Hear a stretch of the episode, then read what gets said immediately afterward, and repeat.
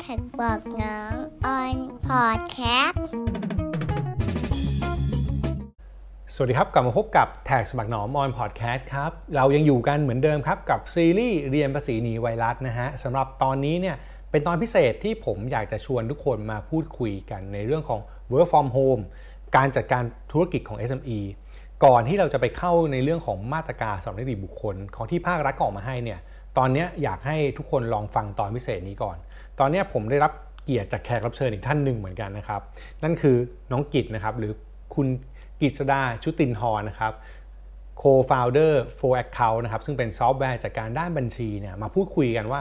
ในลักษณะของการทำงาน work from home ตอนนี้เนี่ยมันควรมีอะไรที่ปรับเปลี่ยนปรับปรุงสำหรับกิจการ SME บ้าง หรือคนที่ทำธุรกิจบ้าง เพื่อที่จะได้แลกเปลี่ยนประสบการณ์และมุมมองกันนะครับเผื่อเป็นประโยชน์กับคนที่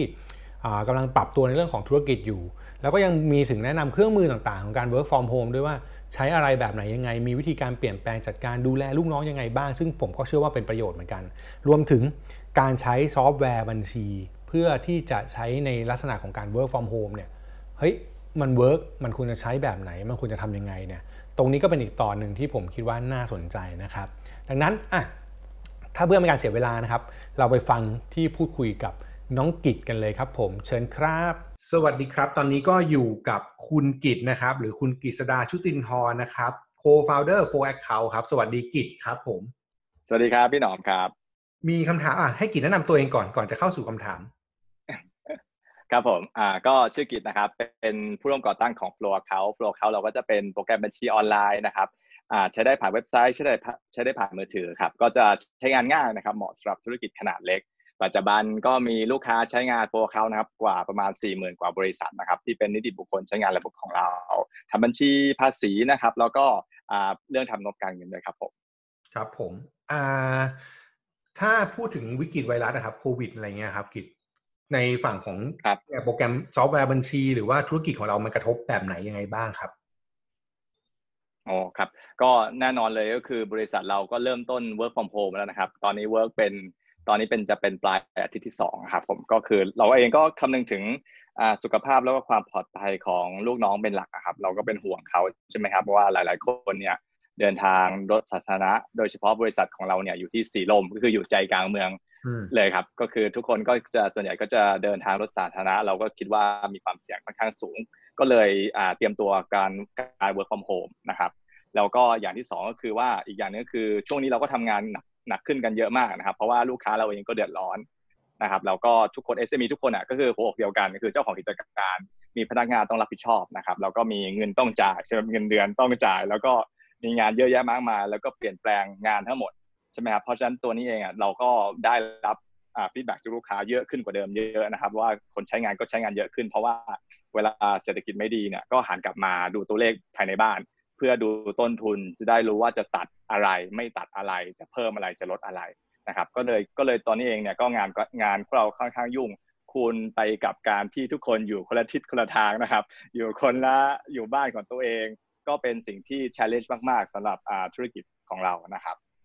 แต่ที่ในที่นั้นเนี่ยจริง ๆ แล้วอะก็เป็นสิ่งที่ค่อนข้าง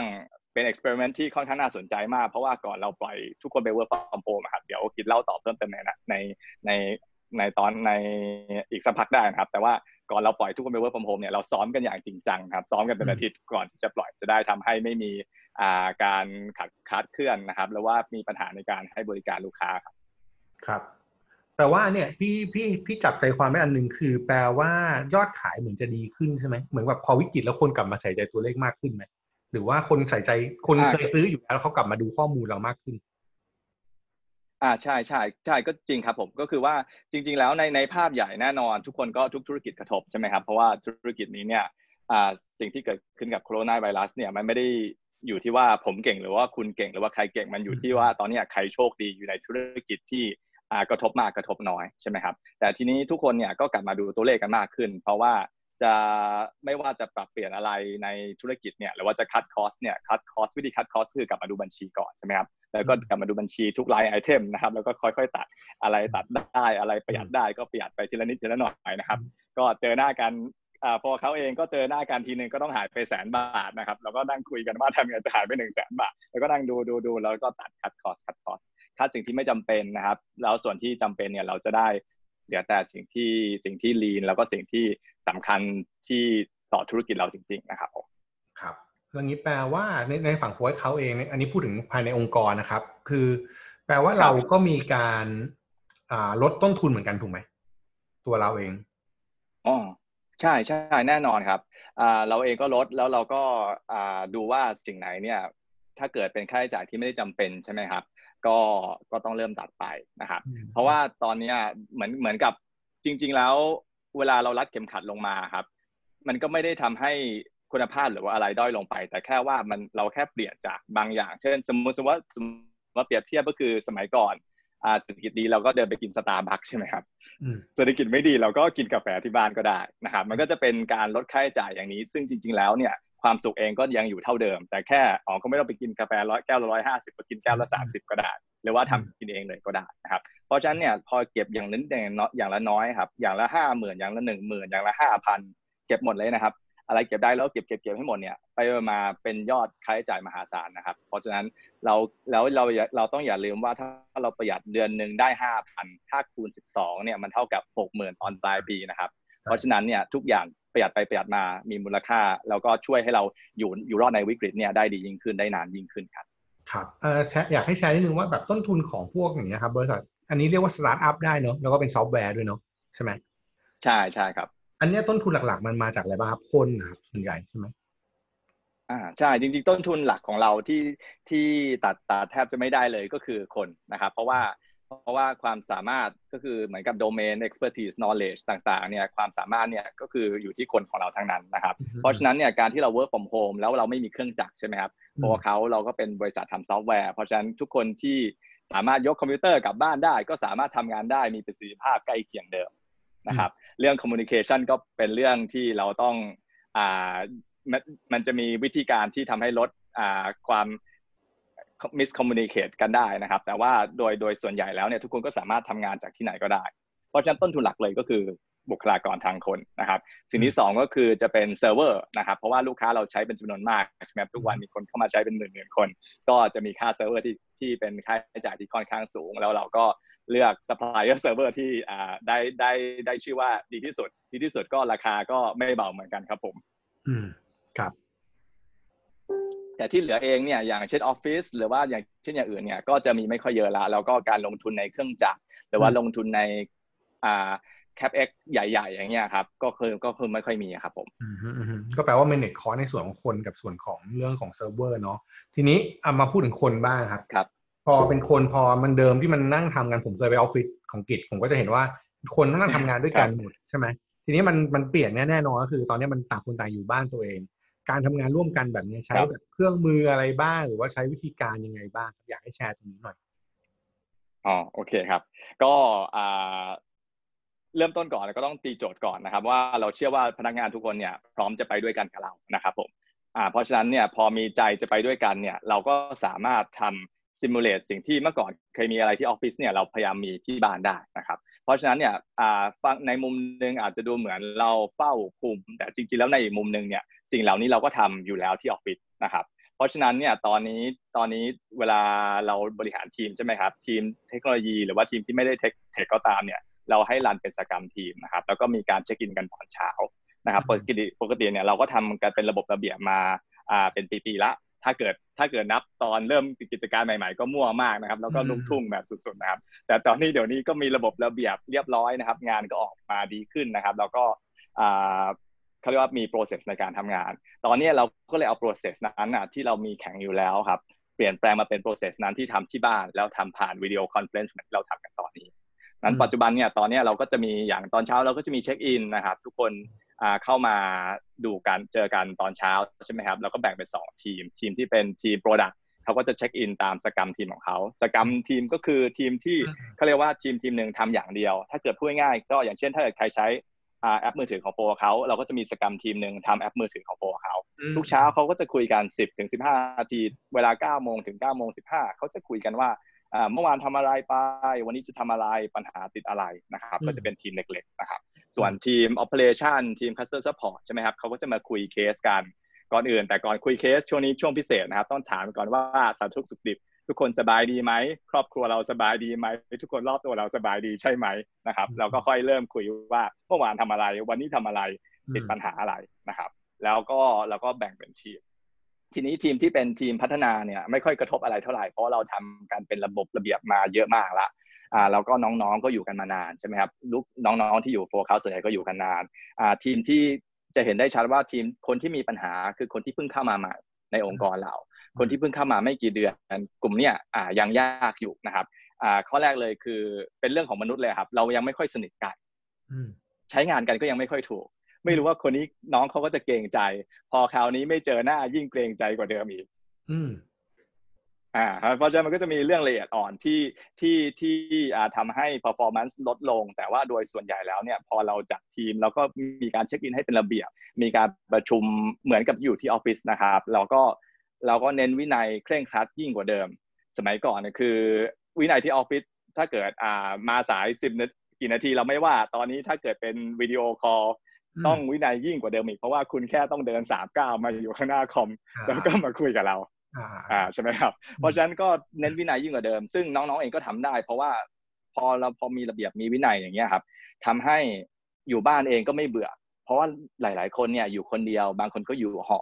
หอก็ไม่ได้ใหญ่ใช่ไหมออกไปไหนก็ทุกที่ทุกอย่างเขาปิดก็ก็การที่เขามีเรจิมเขา ตอนตื่นเช้ามาเจอเพื่อนทุกคนเริ่มต้นทำงานอัปเดตกันตอนเย็นมีdebrief อีกหนึ่งรอบอย่างเงี้ยครับทำให้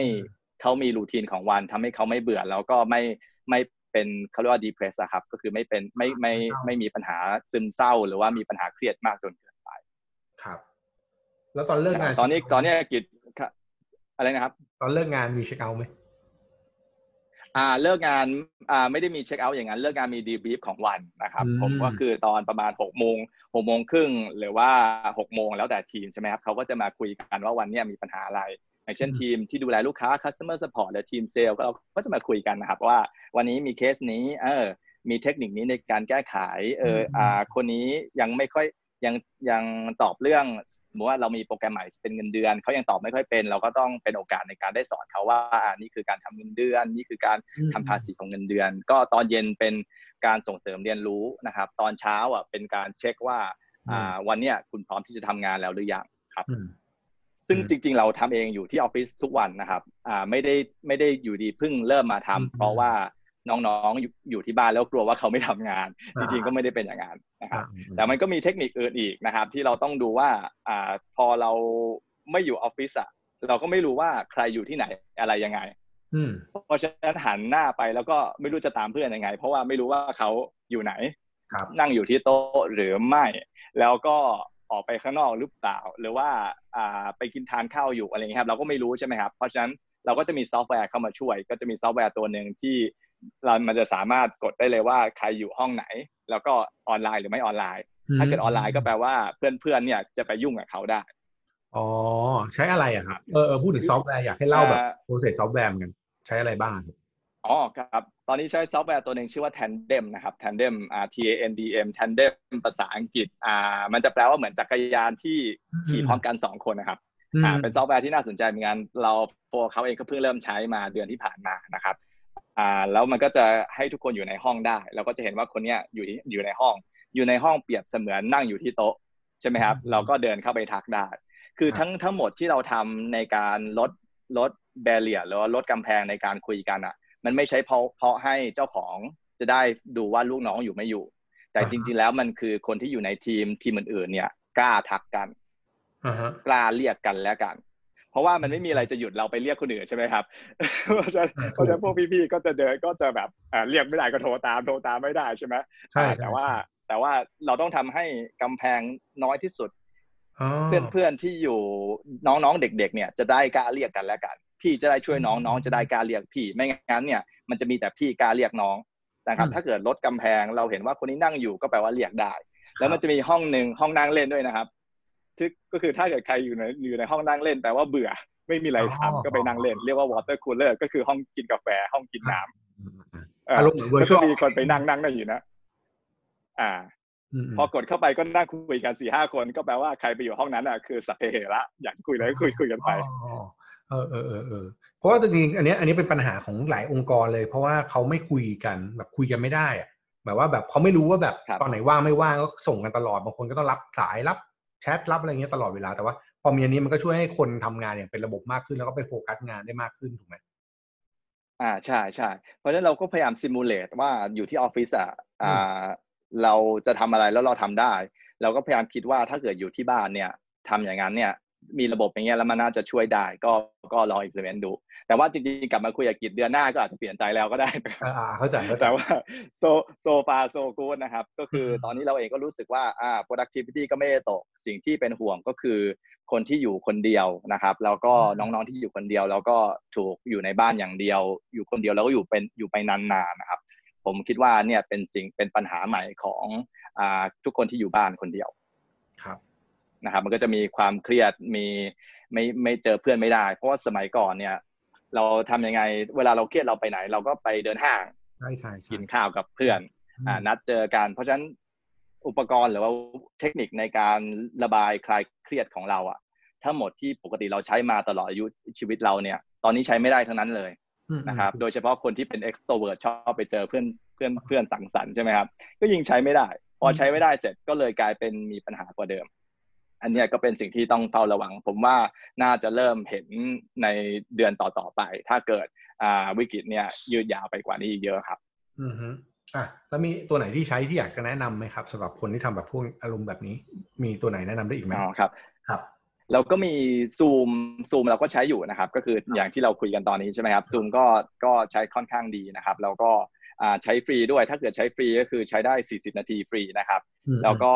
อ่าเราก็สำหรับบางมีติ้งที่เราเสียเงินใช่ไหมครับ เราก็จะซื้ออาคาบางอัน ถ้าเกิดซื้ออาคาก็จะเดือนประมาณ 4 5 0 0 ก็คือคุยได้กี่ชั่วโมงก็ได้ใช่ใช่เพราะฉะนั้นจริงๆ ใช้ฟรีก็ดีนะ เป็นกุศโลบาย อยากคุยกันนานเกิน 40 นาที เดี๋ยวเขาจะตัดให้เองอ่าอ่าครับไม่ต้องประชุมกันนานเกินอ่าแล้วก็อย่างอื่นนี่ก็จะมีพวก ทีมเทคเราก็ชอบใช้ Slack ใช้อาไลน์ใช่ไหมครับ ก็ใช้รวมๆปนๆกันไป แล้วก็ที่สำคัญก็คือเดี๋ยวนี้ใช้ใช้พวก Google Sheet อะครับอ๋อ Google Sheet Google Doc อืมอ่าคล้ายๆ Microsoft Office 365 ดีดีมากทั้งคู่เลยนะครับ ก็ใช้ผสมผสมกันไฟล์ก็จะเซฟก็แชร์กัน แล้วก็ดูหน้าจอก็คุยกันเองหมดเลยนะครับอืมแล้วก็เราก็เริ่มสอนให้ทุกคนมีมีวินัย อันเนี้ยสำคัญที่สุดก็คือคนทุกคนต้องมีวินัยเยอะขึ้นกว่าเดิมเยอะนะครับอืมจากที่สมัยก่อน เจอหน้ากันเดี๋ยวก็ เดี๋ยวก็เออเออเดี๋ยวเดี๋ยวผมบอกให้นะอ่าเดี๋ยวพี่บอกให้เดี๋ยวพี่บอกน้องน้องบอกพี่เดี๋ยวนี้ก็ต้องเริ่มทำ documentation กันเยอะขึ้นครับมีการติดประกาศส่งประกาศออกไป เขียนเป็นหนังสือ presentation ก็ทำเป็นสไลด์นะอะไรเงี้ยเพราะว่าเราไม่เจอหน้ากันก็ต้องชดเชยโดยการทำเอกสารกันเยอะขึ้น เพื่อสื่อสารกันให้เป็นระบบเลยไปปากขึ้นครับเมื่อกี้แล้วก็กิจกรรมอื่นๆเราก็ยังพยายามทำเหมือนทำทำเยอะเหมือนเดิมอืมนะครับ อืมครับอะเมื่อกี้กิจพูดมาคำหนึ่งบอกว่าวิกฤตเนี่ยน่าจะนานเพราะเมื่อกี้บอกเอ้ยอาจจะเปลี่ยนแอปเปลี่ยนโปรแกรมที่ใช้อะไรเงี้ยครับ ทีนี้ประเมินในฐานะผู้ประกอบการคิดว่าวิกฤตนี้อยู่นานแค่ไหนอ๋อผมคือคือมันมีมุมมองหลายมุมมองในชีวิตใช่ไหมครับ เราก็จะมองว่าอ่ามันจะมีออ t ติมิสใช่ไหมออ t ติมิสก็คือคนที่แบบเออไม่เป็นไรหรอกนะโอ้แล้วไม่ดีเราก็เราก็เดี๋ยวก็อ่าเดี๋ยวก็ดี ซึ่งซึ่งทุกคนลึกๆเราก็หวังนะครับ แต่จริง ๆ แล้วเนี่ยพอพอเรามองเป็นแง่บวกอะเราเตรียมตัวลำบาก นะครับ แต่ถ้าเรามองเป็นแง่ลบ เราเตรียมตัวได้ทันที ทีนี้เนี่ยเราก็ต้องลบเป็นเบอร์เบอร์นะครับ ก็อย่าไปลบทีแบบอ่าพรุ่งนี้โลกจะแตกใช่ไหมครับแล้วก็จะไม่เหลืออะไรเลยใช่ไหมครับเราก็ลบเป็นเบอร์ เพราะฉะนั้นเวลาเวลาเราคิดอะเราต้องคิดเป็นซีนารีโอนะครับซีนารีโอกับแพลนเวลาพวกเขาเองเราเองก็จะทำซีนารีโอ A ซีนารีโอ B ซีนารีโอ C ก็คือสิ่งที่เกิดขึ้นเกิดขึ้นแบบแบบแรกคืออ่าอาจจะอย่างวันนี้คือซีนารีโอ A คือ มีเคอร์ฟิวตอนกลางคืนอืมอ่า แล้วก็ปิดไม่เกินเท่านี้เท่านี้วันเท่านี้เดือนใช่ไหมครับเราก็คิดจินตนาการซีนารีโอที่ 2 ก็คือซีนารีโอ B เคอร์ฟิวทั้งวันทั้งคืนเลยออกไปไหนก็ไม่ได้เซเว่นยังไม่เปิดเลยทำยังไง แล้วกระทบต่อธุรกิจเราเป็นยังไงบ้าง แล้ว scenario ที่ 3 แล้วถ้าเกิดสิ่งนี้ยาวนาน 3 เดือน 6 เดือน 9 เดือนเกิดอะไร ทีนี้เรามี scenario อยู่ข้างบน แล้วเราก็จะมีแผนอยู่ด้านข้างๆ ว่าเราจะใช้แผน A แผน B แผน C เพราะฉะนั้นในทฤษฎีคือ scenario C ต้องใช้แผน C อืมมา matching กัน เพราะฉะนั้นอย่าอย่าอยู่ในซีนารีโอ C แต่ยังคิดโลกสวยเป็นแผน A อยู่อืมอืมคุณก็จะอยู่ไม่ได้อืมอืมนะครับเพราะฉะนั้นเพราะฉะนั้นมันก็ต้องปรับปรับจูนกันไปจากสถานการณ์เพราะว่ามันเปลี่ยนวันต่อวันเอาจริง ๆ แล้วเราเพิ่งผมเราเพิ่งอยู่ในวิกฤตกันนี้ยังไม่นานเท่าไหร่เลยนะครับ เมื่อเทียบกับหลาย ๆประเทศ อย่างเช่น ฝั่งยุโรปและฝั่งอเมริกาใช่ไหมครับหรือฝั่งจีนก็ตาม เพราะฉะนั้นเราเองก็ต้องดูอ่า เขาเป็นตัวอย่างนะครับ คือเหมือนกับเรามีเวลามากกว่าคนอื่นให้เตรียมตัวนะครับ เพราะฉะนั้นสิ่งที่เราทำได้คือเตรียมตัวระหว่างสิ่งที่เกิดขึ้น ถ้าไม่เกิดเราก็ไม่เป็นไรใช่ไหมครับ แต่ถ้าเกิดแล้วเราก็เตรียมตัวเราก็จะผ่อนหนักให้เป็นเบา เพราะฉะนั้นจริงๆกิจก็ตอบไม่ได้ว่าว่าไวรัสเราเนี่ยจะอยู่ไวโคโรนาไวรัสจะอยู่กับเราสามเดือนหกเดือนสิบสองเดือนนะครับ ตอนนี้สำนักข่าวบางที่อเมริกาเขาเริ่มเขียนกันเป็นปีๆแล้วก็เหมือนกันใช่ไหมครับ เพราะฉะนั้น มันก็จะเปลี่ยนไปเปลี่ยนมามากคอนเซนแซสหรือว่าสิ่งที่ทุกคนคุยกันสองอาทิตย์ที่แล้วกับสองอาทิตย์นี้ก็แตกต่างกันโดยสิ้นเชิง เพราะฉะนั้นเราเองก็มองให้มองให้เหมือนกับเราเป็นการบ้านการบ้านก็คือทำซีนารีโอตัวเองหนึ่งสองสามแล้วก็ทำแผนหนึ่งสองสามแล้วก็ดูเงินสดที่มีอยู่ในมือนะครับ แล้วก็ดูว่าตัวเองเนี่ย ถ้าเกิดเกิดขึ้นเหตุการณ์หนึ่งเหตุการณ์สามเราจะมีแผนรับเหตุการณ์สามยังไง อันนี้จะเป็นเอ็กซ์ไซส์ที่ดีทำให้เราไม่วิตก แต่พอไปถึงหน้างานจริง ๆ หน้างานก็เป็นชุลมุนใช่ไหมครับพอหน้างานก็เป็นอีกเรื่องหนึ่งแต่พอเตรียมตัวได้ก็ควรจะเตรียมตัวครับครับอะทีนี้พูดถึงเรื่องซอฟต์แวร์บัญชีนิดหนึ่งครับ พูดถึง FlowAccount นิดหนึ่งว่าตอนนี้พอมันเป็นเหตุการณ์แบบนี้ตัวซอฟต์แวร์เองมีแนวโน้มจะช่วยอะไรผู้ประกอบการไหมหรือว่าจริงๆ แล้วมันควรกลับมามองดูเรื่องอะไรของซอฟต์แวร์บ้างที่ที่จะมาช่วยในตอนจุดที่มันเป็น work from home หรือเกิดวิกฤตแบบนี้ครับ อืมครับ ก็อ่า FlowAccount เองเนี่ยก็เป็นโปรแกรมบัญชีออนไลน์ใช่ไหมครับเพราะฉะนั้นของเราเนี่ยเหมาะกับ work from home อยู่แล้วนะครับแล้วก็ไม่ว่าจะเป็นการออกใบกำกับภาษีใช่ไหมครับแล้วเราก็สามารถส่งอีเมลส่งลิงก์ได้นะครับไม่ต้องส่งไม่ต้องไม่ต้องพิมพ์ออกมาไปให้ไปให้ลูกค้า เพราะฉะนั้นเปิดบินเปิดใบสัญราคาก็ส่งลิงก์ไปแปะในไลน์ได้เลย ราะฉะนั้นกิจกรรมพวกเนี้ยพอบัญชีเราเป็นออนไลน์ใช่ไหมครับเราก็ไม่จำเป็นต้องสแกน ไม่จำเป็นต้องอ่าไม่จำเป็นต้องพิมพ์ออกมาส่งให้ลูกค้าเพราะตอนนี้เรียก messenger เราก็ไม่ค่อยกล้าเรียกใช่ไหมครับแล้วก็ลูกค้าเองก็ไม่ค่อยอยากได้รับ เอกสารจากเราเท่าไหร่นะครับแล้วก็ยิ่งไปกว่านั้นเวลาจะส่งข้อมูลให้สำนักงานบัญชีครับเราก็สามารถส่ง copy เบื้องต้นให้เขาก่อนได้ใช่ไหมครับเราส่งตัวอิเล็กทรอนิกส์ให้เขาส่งสรุปรายงานรายได้รายจ่ายเงินเดือนนะครับแล้วภาษีต่างๆเนี่ยเราก็สามารถส่งให้กับสำนักงานบัญชีทางอิเล็กทรอนิกส์ได้ หรือว่าดีไปกว่านั้นคือไม่ต้องส่งให้ล็อกอินเขานะครับเราก็ให้ username password เขาให้เขาเข้ามา แล้วให้เขาหยิบไปเองนะครับเพราะฉะนั้นเนี่ยพอมันระบบเป็นออนไลน์เนี่ยข้อมูลทั้งหมดอยู่ในถังข้อมูลเดียวกัน ทุกคนมี username password คนละคนละแต่ละคนจะมีสิทธิ์ที่ไม่เหมือนกัน ก็เข้ามาดูข้อมูลพร้อมกันได้ เปรียบเสมือนว่าทุกคนอยู่ในออฟฟิศเดียวกันเพราะฉะนั้นอันนี้ก็จะทำให้การ work from home เนี่ยไม่มีปัญหาเลยสำหรับการทำบัญชี เพราะว่ามีระบบระเบียบที่เรียบร้อย แล้วก็ยิ่งไปกว่านั้นเราก็จะมีแอปมือถือด้วยนะครับ ก็คือแอปตัวแอปมือถือของเราเนี่ยก็คือทำให้ผู้ประกอบการอยู่ที่ไหนก็ใช้โทรศัพท์มือถือดูยอดขายได้ ดูจดรายจ่ายได้นะครับ แล้วก็แล้วก็ทำกิจกรรมต่างๆเนี่ยผ่านโทรศัพท์มือถือได้ เพราะฉะนั้นจริง ๆ ระบบคลาวด์ครับในภาพใหญ่คือทุกคนที่ทำซอฟต์แวร์คลาวด์ครับจริงๆมันเป็นขาขาที่ช่วยให้บริษัทแล้วนิติบุคคลสามารถ work from home ได้ง่ายยิ่งขึ้นอีกเยอะเลยครับ ครับผมครับ ทีนี้ในมุมของที่เราทำให้ลูกค้าตอนนี้ครับ เราก็พยายามดูว่าสิ่งที่เปลี่ยนไปเนี่ยเราจะสามารถแก้ปรับเพิ่มอะไรได้บ้างนะครับ แล้วก็แล้วก็ยิ่งไปกว่านั้นก็คือก็จะมีการบริการที่ดียิ่งขึ้นนะครับ ก็คือเราก็เราก็ขยายบริการช่วงกลางคืนด้วย เพราะช่วงนี้ผู้ประกอบการกลางวันก็วุ่นวายทุกอย่างจนหมดแรงแล้ว กว่าจะได้มาดูตัวเลขก็ดูกลางคืนนะครับ เราก็มี customer support อ่าช่วงกลางคืนจันทร์ถึงศุกร์ด้วยเหมือนกันเพิ่มขึ้นไปมากกว่าปกติครับผมแล้วก็มีมีคิวอาจารย์ที่ปรึกษาให้ลูกค้าของเราเนี่ยที่ติดปัญหาไม่ว่าจะเป็นบัญชีภาษีก็สามารถนัดคิวปรึกษากับอาจารย์ของเราได้ด้วยเช่นกันครับ ครับผมอ่าอีกคำถามหนึ่งครับเป็นคำถามสุดท้ายครับ อันนี้อยากฟังความเห็นหรือว่า มุมมองที่แบบอยากจะช่วยผู้ประกอบการในช่วงนี้เนาะคิดว่าแบบ มีคำแนะนำอะไรให้สำหรับเจ้าของธุรกิจที่เจอปัญหาในช่วงนี้ครับ ในแวดในรวมๆไม่ว่าจะเป็น SME เป็นผู้ประกอบการส่วนคนบุคคลคนเดียวอะไรเงี้ยครับมีคำแนะนำอะไรบ้างครับอืมครับ ก็วิกฤตนี้นะครับ จากที่อยู่อยู่กับวิกฤตนี้มานะครับ ก็จะเห็นได้เลยว่าคนที่อยู่ได้อยู่ไม่ได้ หรือว่าเป็นขาขึ้นหรือขาลงเนี่ย อยู่ที่แทบจะอยู่ที่ดวงนะครับ ซึ่งก็แปลว่าการที่ธุรกิจของเราวันนี้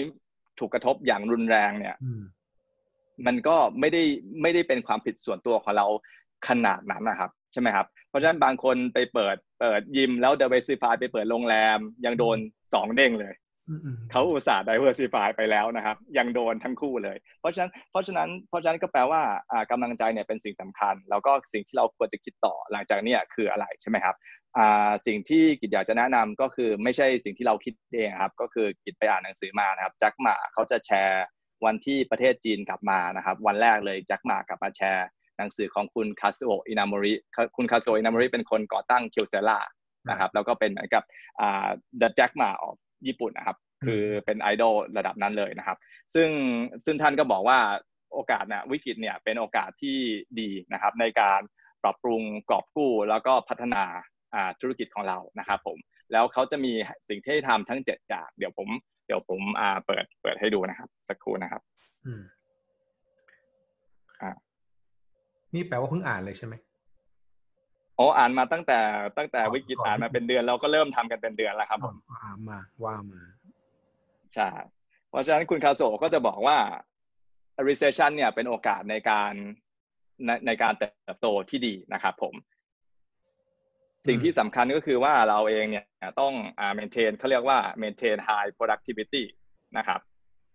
ก็คือพยายามกระตือรือร้นพยายามทำงานนะครับ พยายาม พยายามไม่ใช่บอกว่าลายผลิตไม่มีแล้วก็ไม่ต้องทำใช่ไหมครับเพราะฉะนั้นถ้าเกิดคนไม่ไม่ว่างผลิตอ่าไม่ไม่มีออเดอร์ผลิตก็เอาคนเนี่ยไปทำความสะอาดปรับปรุงเครื่องจักรทำอะไรก็ได้ที่ทำให้ทำให้เกิดการกระตือรือร้นนะครับ ไม่งั้นไม่งั้นแล้วสุดท้ายแล้วเนี่ยคือก็กลายเป็นอ่าเอื่อยเฉื่อยพอธุรกิจกลับมา ก็ไม่มีใครมีมีแรงหรือว่ามีวินัยในการทำงานนะครับ ผม แล้วก็เขาก็จะบอกว่าอ่านั้น เพราะฉะนั้นตอนนี้อีกอีก strategy หนึ่งคือทำให้ทุกคนเป็นคนเป็นคนขายของนะครับ ให้ทุกคนช่วยกันขายของอย่างที่สอนที่เขาแนะนำเพราะฉะนั้นเราเอานักบัญชีมาขายโปรแกรมบัญชีก็ได้เราเอาโปรแกรมเมอร์มาขายโปรแกรมบัญชีก็ได้ เราเอาใครก็ได้ เพราะฉะนั้นเขาจะรู้จักโปรกันและกันในช่วงลำบาก เพราะฉะนั้นคนคนพัฒนาก็จะได้หัดขาย คนหายก็จะได้หัดพัฒนา คนขายก็ไปหัดทำการตลาดบ้าง พอกลับมาจากวิกฤตจะได้ เข้าใจเห็นหัวหัวอกกันและกัน แล้วก็เป็นทีมที่แน่นแฟนยิ่งขึ้นนะครับ อันนี้ก็เป็นอย่างที่ 2 อย่างที่ 3 ก็คือทำสินค้าใหม่นะครับ ระหว่างนี้ก็เป็นช่วงเวลาที่ดี เราอาจจะเคยมีสินค้าหลายต่อหลายตัวนะครับ ที่เราเคยคิดว่าเออถ้าเกิดมีเวลานะถ้าว่างแล้วคงได้ทำนะตอนนี้ก็เป็นโอกาสที่ดีในการทำสินค้าใหม่นะครับแล้วก็อีกอย่างที่ 4 ก็คือลดต้นทุน อันนี้รู้รู้ทุกคนทุกคนรู้กันอยู่แล้วนะครับ อันนี้ก็ต้องพยายามลดต้นทุนให้ให้ได้มากที่สุดนะครับแล้วก็อย่างสุดท้ายก็คือ maintain relationship ที่ดีกับทั้งทีมงานของเรา แล้วก็ partner ของเรา เพราะฉะนั้นในวิกฤตเนี่ยเราก็จะเห็นว่าลูกน้องกับเราเนี่ยรักกันมากน้อยแค่ไหน แล้วก็ partner ที่บอกเป็น partner เราจริงๆเนี่ยก็เป็น partner เราจริงหรือไม่นะครับเพราะฉะนั้นในทุกวิกฤตเนี่ยเราก็จะสามารถเอาตรงเนี้ยมาหาวิธีทำให้เป็นโอกาสให้ได้นะครับ เพราะฉะนั้นถ้าเกิดธุรกิจของเราเนี่ยไม่ได้ถูกกระทบอย่างรุนแรงแบบ ทั้ง sector ไปเลยเนี่ยผมว่าจริงๆแล้วทุกอย่างยังมีหวัง ส่วนส่วนกลุ่มที่ถูกกระทบทั้ง sector จริงๆเนี่ยอาจจะต้องเป็นเป็นโอกาสในการคิดว่าเออแล้วเราจะเอาอยัางไงต่อแล้วกลับมาเนี่ยเราจะกลับมาเป็นวิธีไหนหรือว่าอย่างไรนะครับซึ่งเป็นโจทย์ที่ยากแล้วก็จริง ๆ ก็ไม่คงไม่มีใครมีคำตอบนะครับ แต่ว่าเดี๋ยวกิจแชร์ให้พี่หนอมดูครับเผื่อแชร์ให้แชร์ให้เพื่อนๆพี่ๆลองอ่านกันดูครับ ได้ครับขอบคุณมากเลยครับ แต่จริงๆแล้วที่จะพูดมาทั้งหมดเมื่อกี้พี่จับใจความได้อย่างหนึ่งมันคือสิ่งที่เราควรทำตั้งแต่ตอนที่ยังไม่เกิดวิกฤตแหละ แต่ว่าพอมันมีวิกฤตแล้วมันมันต้องกลับมาทบทวนตรงนี้ให้มันเป็นเหมือนกับประเด็นสำคัญมากเลยว่าเฮ้ยเราควรจะกลับมาจากยังไงกลับไปเนาะครับ ผมได้เลยใช่ใช่ครับ ผมวันนี้ขอบคุณกิจมากๆนะครับ ที่มาให้ความรู้มาแชร์ข้อมูลไอเดียกันนะครับแล้วก็ฝากโฟล์ให้เขาไว้ด้วยนะครับสำหรับใครที่สนใจก็ ติดต่อไปได้ที่ w w w f o r c o m นะเข้าไปที่เว็บไซต์น่าจะง่ายที่สุดแล้วถูกไหมครับ ครับผม โอเคครับ ขอบคุณกิจมากครับแท็กบอกน้องออนพอดแคสต์บทสัมภาษณ์ทั้งหมดก็มีเท่านี้นะครับ เชื่อว่าหลายคนได้ฟังแล้วน่าจะเห็นภาพรวมในการจัดการบริหารต่างๆ ของธุรกิจด้วยว่าควรจะทำแบบไหนยังไง รวมถึงสุดท้ายเนี่ยยังได้แนวคิดดีๆมาปรับใช้ในเรื่องของการจัดการฝ่าวิกฤตด้วยนะฮะ ซึ่งถ้าแนวคิดพวกนี้เราหยิบไปใช้หยิบไปจัดการวางแผนในชีวิตตัวเองเนี่ย ผมเชื่อว่าในอนาคตเราจะต้องฝ่าวิกฤตกันไปได้อย่างแน่นอนนะครับ ก็ฝากไว้ครับสำหรับตอนนี้ ถ้าใครชื่นชอบก็อย่าลืมกดไลค์กดแชร์ Subscribe นะครับ หรือติดตามฟังได้ผ่านทางแอปพอดแคสต์ที่คุณฟังอยู่ครับแล้วพบกันใหม่ในตอนต่อไปครับสำหรับตอนหน้าเราจะมาคุยกันเรื่องของมาตรการของภาครัฐละว่าฝั่งของนิติบุคคลเนี่ยมีอะไรบ้าง วันนี้ลาไปก่อน สวัสดีครับแท็กบอกน้องออนพอดแคสต์